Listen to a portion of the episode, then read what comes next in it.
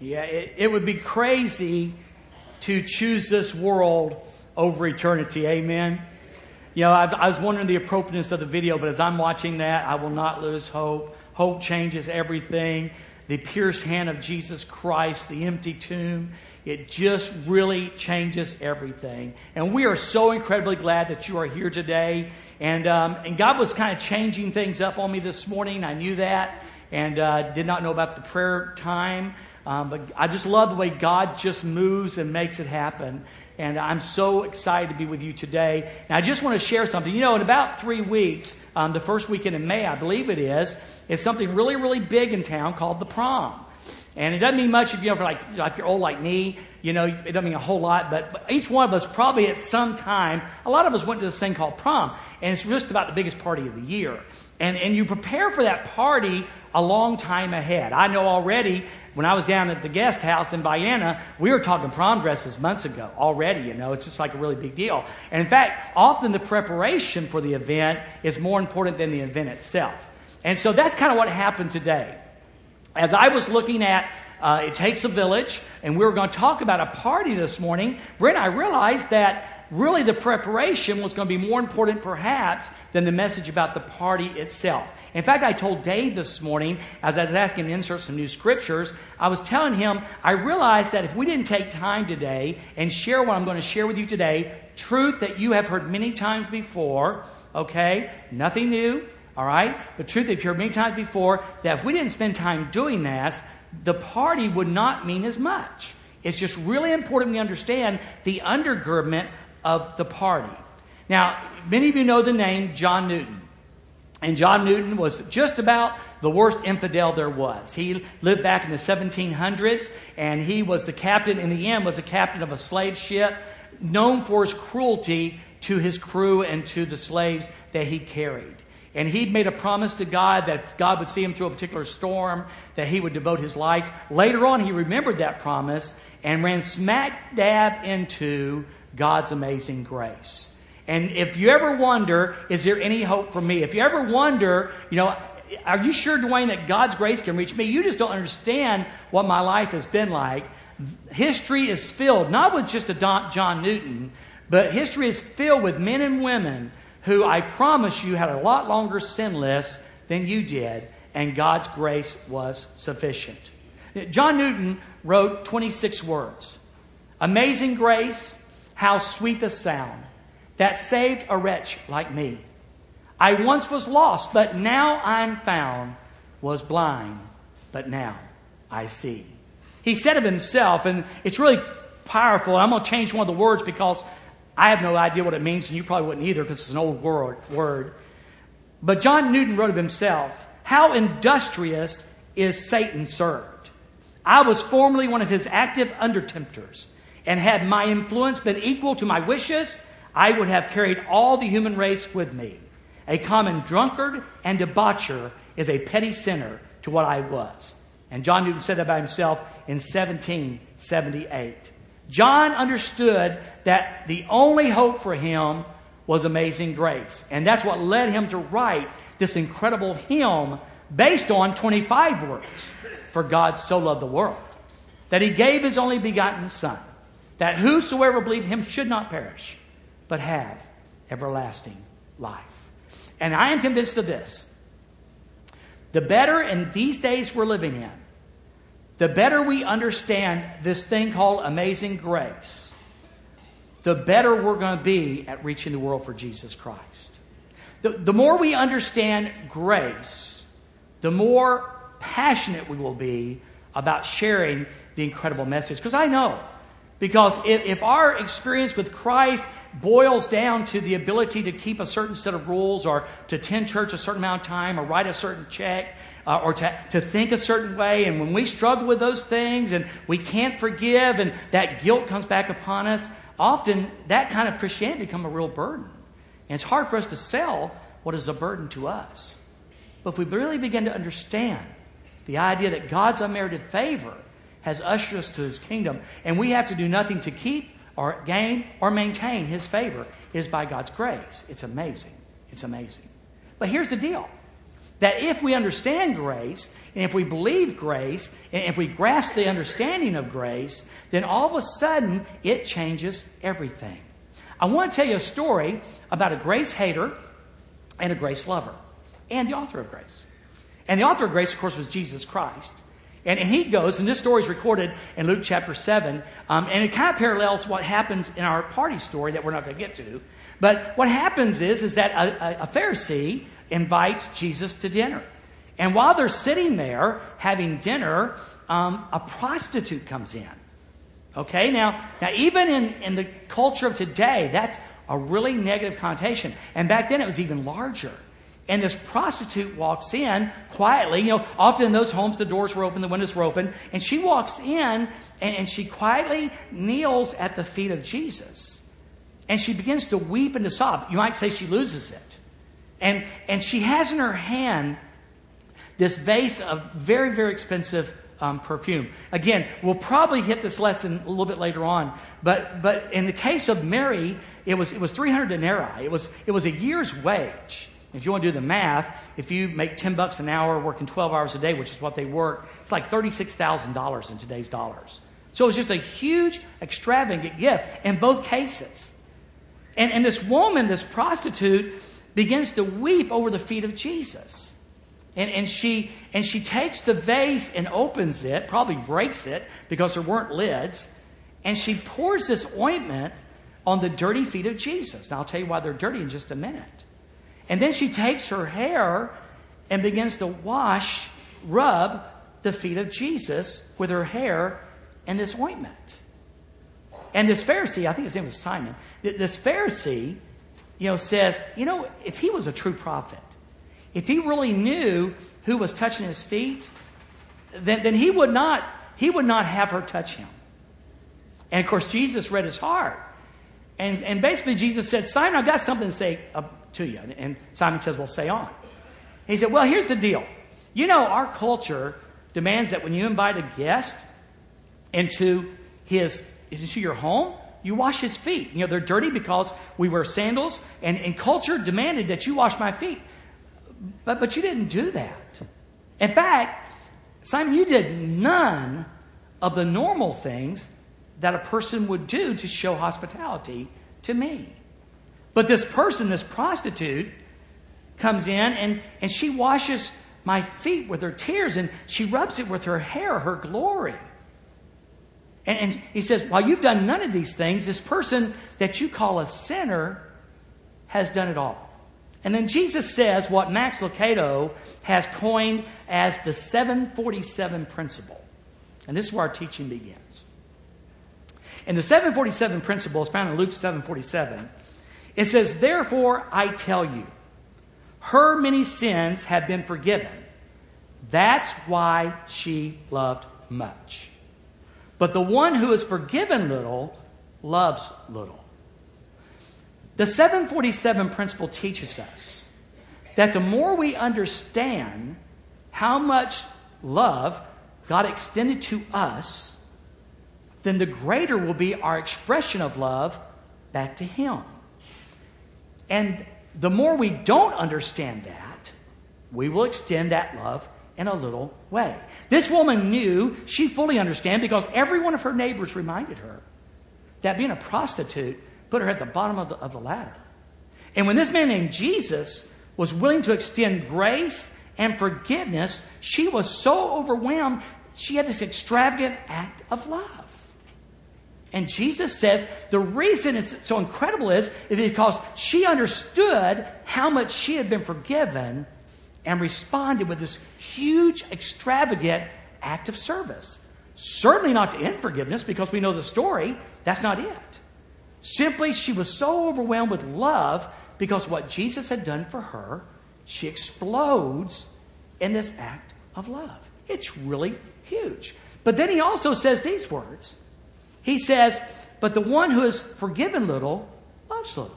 In other words, if we don't understand grace, if we don't understand what God's done for us, if we don't understand what an incredible, incredible act of love it was when Jesus died on the cross and took the wrath of God, if we don't fully understand that, if somehow we, we minimize that, it minimizes our love and also our service for Jesus. So it's just way important that in these days, Judy, when there are 8 million people lost in Illinois, when 5 billion people in this world have yet to hear the gospel of Jesus Christ, it's hugely important that we reach out in a huge way to share this good news. And the motivator that will cause that to happen is not me stand up and badgering you and putting up some guilt trip on you. But if I, as a pastor, and this is the takeaway, if I can help us understand just how much God loves us and how much He's extended His grace to us, that is a huge motivating factor. If you walk out of here today and go, at church, I didn't learn, you know, a guilt trip. I learned how much God loves me and how great grace is. That I could do nothing and can do nothing, that it all rests in Him. That's a story worth telling to your neighbor. A story about how you get up and go to church at 9 o'clock every Sunday morning when you could be sleeping in, that's not a good story. Uh, if your story is about how I missed playing golf today, that's not a good story. But if you could, if you could understand, let me tell you a story about a God who loved me so much, he sent his only begotten son to a Roman cross. And, and then that, that, that son became sin and endured the full wrath of God and died and got up on the third day. That's a story worth telling. That's a story worth telling. So I want to share with you, my bottom line is very simple today, is we must understand what grace, what God, through grace, through faith, has done for us. It is just huge. Now, you might be saying, well, Dwayne, I get that, but you don't understand. I'm really not a prostitute. You know, I, have been a pretty good Baptist all my life. I was, I was the guy who was in the nursery, and, and, you know, I've gone to church all my life. I trusted Jesus at a young age really hadn't had the opportunity to do big sins. And so, therefore, grace, that's probably the greatest danger. The more moral you, moral you are, then the greater danger of you forgetting what grace is all about. If, you, if, if you've had a big checkered past, you might be, again, like this woman, you might well remember what grace is all about. But, but the better you are, the more moral you are, the more you, know, you do pretty good at keeping the basic rules of, of life, probably the greater danger of you not understanding grace. But here's what I want you to understand James, and James, of course, was the half brother of Jesus. James wrote these words. Now listen carefully. This is James 2:10. For whoever keeps the entire law, yet fails in one point. Let me read that part again. Whoever keeps the entire law, yet fails in one point, is guilty of breaking it all. So James, on the inspiration of the Holy Spirit, included in the Word of God, said basically this. If you're a really good moral person and you failed one point of the law, it's like you broke all the law. In other words, all of us, on our very, very best day, man, we're guilty sinners. Come on now. We're, we're, we're depraved sinners. I mean, on our best day, I mean, forget the prostitute, adultery, affairs, um, embezzlement, you know, whatever. Forget those white, way out sins. On our best day, according to James, the half brother of Jesus, he says if we've offended one point of the law, we're guilty of all the law. Now, do you understand why you need grace? I mean, you're not just a little sinner, you're guilty of offending God with the whole law. So that makes all of us pretty big sinners. Would you say amen to that? And that's why grace is important to the most moral person as well as to a lady with a checkered past. Grace is huge. None of us can be justified by our works. And in fact, Paul kind of talks about that in Romans chapter 3. Now, listen carefully. Pretend like you're hearing all of this for the first time. So, Paul says in verse number 9, What then? Are we, talking about Jews, are we any better? Not at all. For we have previously charged that both Jews and Gentiles are under sin. Now you've got to understand, there's in, in Paul's thinking, there's two kinds of people. There's Jews and Gentiles. So all of us are charged under sin. He goes on and says this As it is written, there is none or no one righteous, not even one. So again, on our best day, whatever it is you count as righteousness, uh, whether it's obeying the word, whether it's praying, whether it's going to church, whether it's right, the Bible says that when it pertains to our salvation, we ain't got nothing. Come on now. We ain't got nothing. We, there's nothing we can bring to God.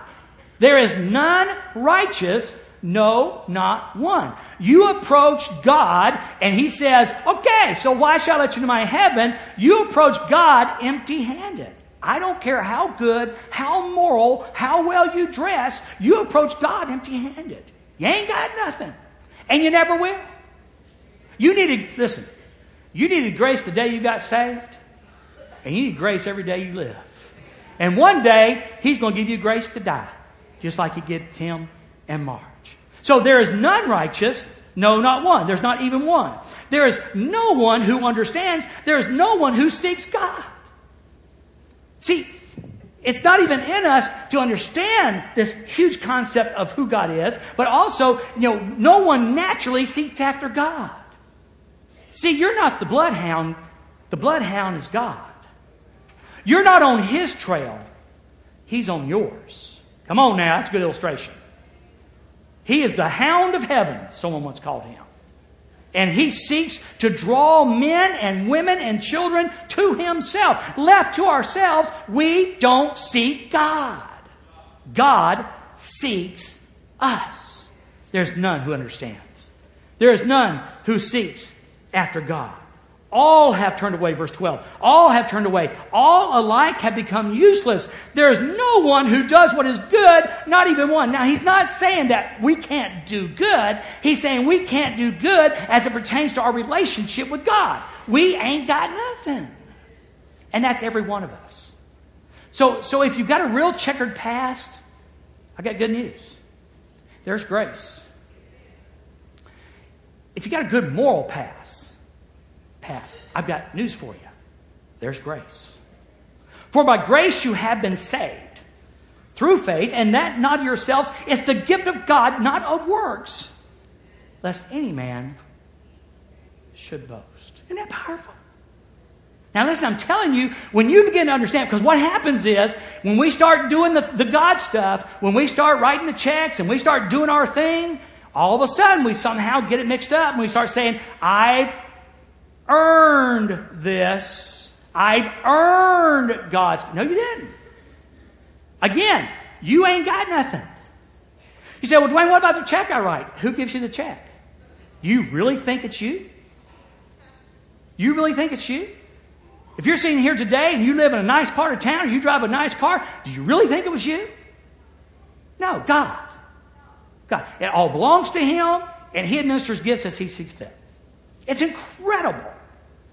It's incredible. For by grace you have been saved. So, to kind of put the, the nail in the coffin, no pun intended,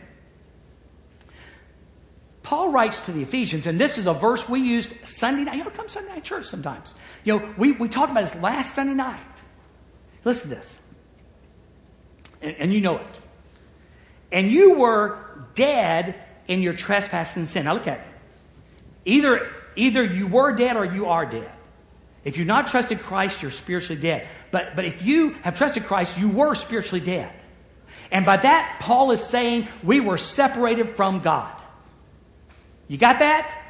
Every one of us, no matter what household you were born in, no matter how moral you were, no matter how bad you were, you are dead. You were, you were separated from God. You were dead in trespasses and sins. Now, now, if you ever, no one's been dead in the physical sense, but if you start understanding, well, dead's dead, that's not good.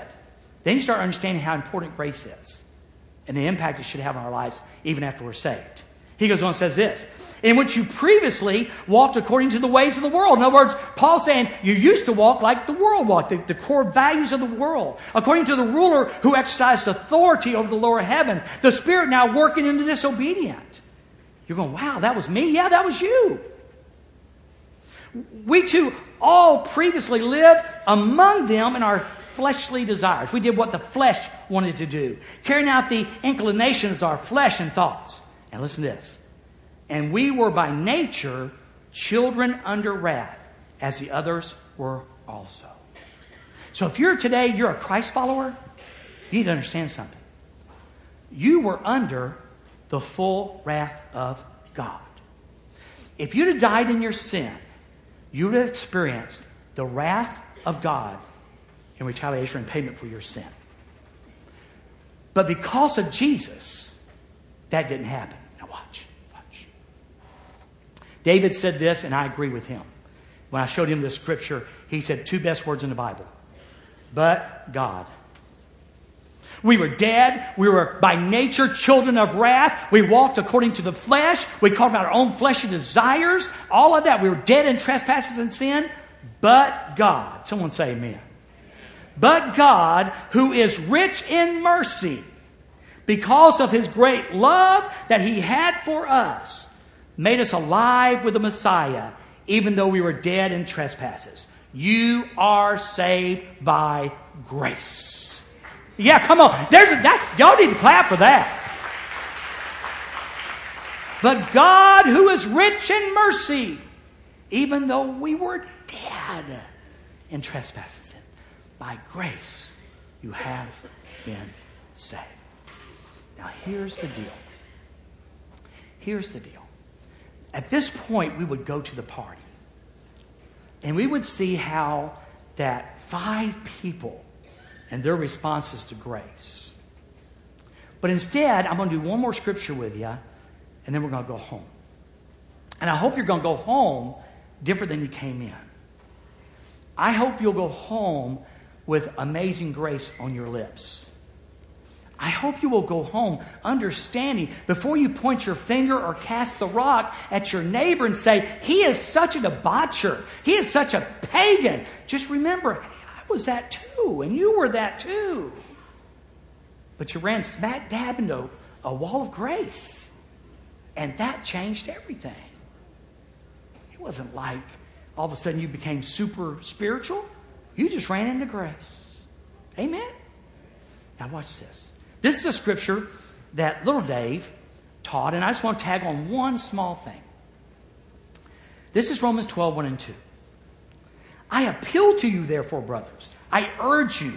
King James, I was raised on King James. I beseech you, therefore, brethren, by the mercies of God, to present your bodies as a living sacrifice. Get that picture as a sacrifice laid on the altar, but not a dead sacrifice, a living sacrifice, a sacrifice that is surrendered to grace, to God. Holy and acceptable to God, which is your, now I think King James says reasonable service, and that's fine, but the more accurate translation is, which is your spiritual worship. And as we understand grace, Paul is urging this surrender and sacrifice because we have experienced God's grace. And as we understand what God has graced us with, we present our lives as sacrifices, and it's our spiritual worship. Now, as I was listening to the Sunday school lesson this morning, which was just incredible, I'm thinking this. I'm going, you know, God has different ways for Tim, God has different ways for us to worship. Worship is not just the singing of songs. In fact, that's a minuscule part of worship. If, if we had time, and I, let me just give you a, a, quick overview. Uh, and we're still going to get it Wednesday night or, or Sunday two weeks. But, you know, for instance, Martha. You know, Martha served the dinner that day. And she was worshiping Christ as she served dinner that day. Mary, once again, and you would think Mary had the biggest act of worship. I don't think you can do that.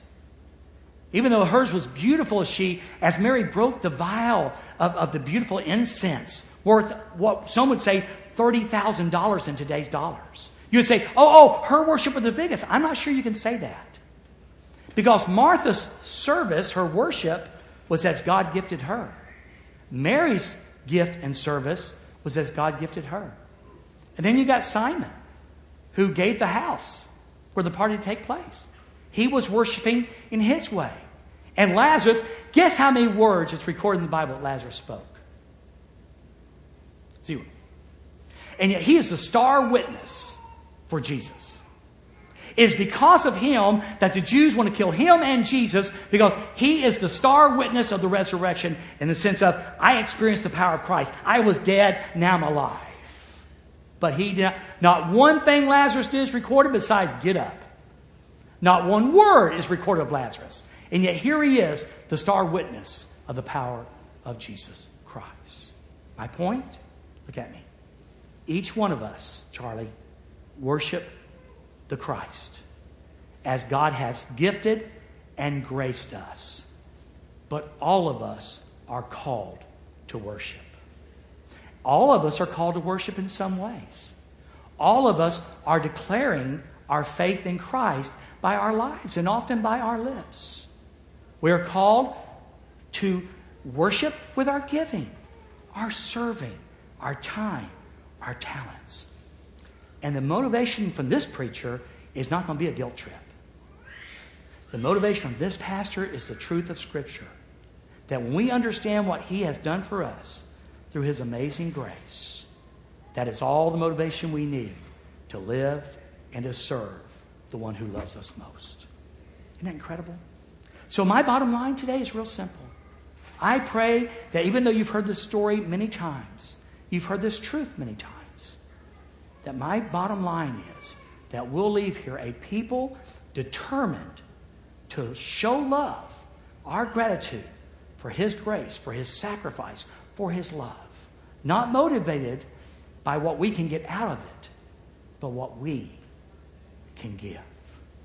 What we can give. Would you bow your heads here? First, this. I, I hope there was enough said this morning in the worship and the prayer time, and even now during the message time, that you understand that there's a God who loves you a lot. And, and again, you've got nothing to bring to the table. And that's really good news, by the way. You know, God simply says this God demonstrated his love toward us in that while we were yet sinners, no self improvement, while we were yet sinners, Christ died for us. So he extends his invitation. If today in your heart there's something saying, This is what you've been looking for, that might well be the Holy Spirit saying, Come to Jesus. It may be God drawing you, it may be the hound of heaven seeking you this morning. And my friend, Brother Brent, will be standing down front. And we won't tell you how to be a Baptist this morning. We may, if you want to talk about joining church, that's fine, but we'll talk about Jesus first. This is your opportunity to receive the greatest gift ever. And perhaps you're here today and you've experienced that grace. You know, and there's a chunk of us here today. There's a bunch of us. Amen for that. But can we spend our invitation time just thanking Him? Not for what He's going to do, but for what He's done. Let's thank Him for His amazing, wonderful grace that saved a wretch like me. Because I once was lost, but now I'm found. Twas blind, but now I see.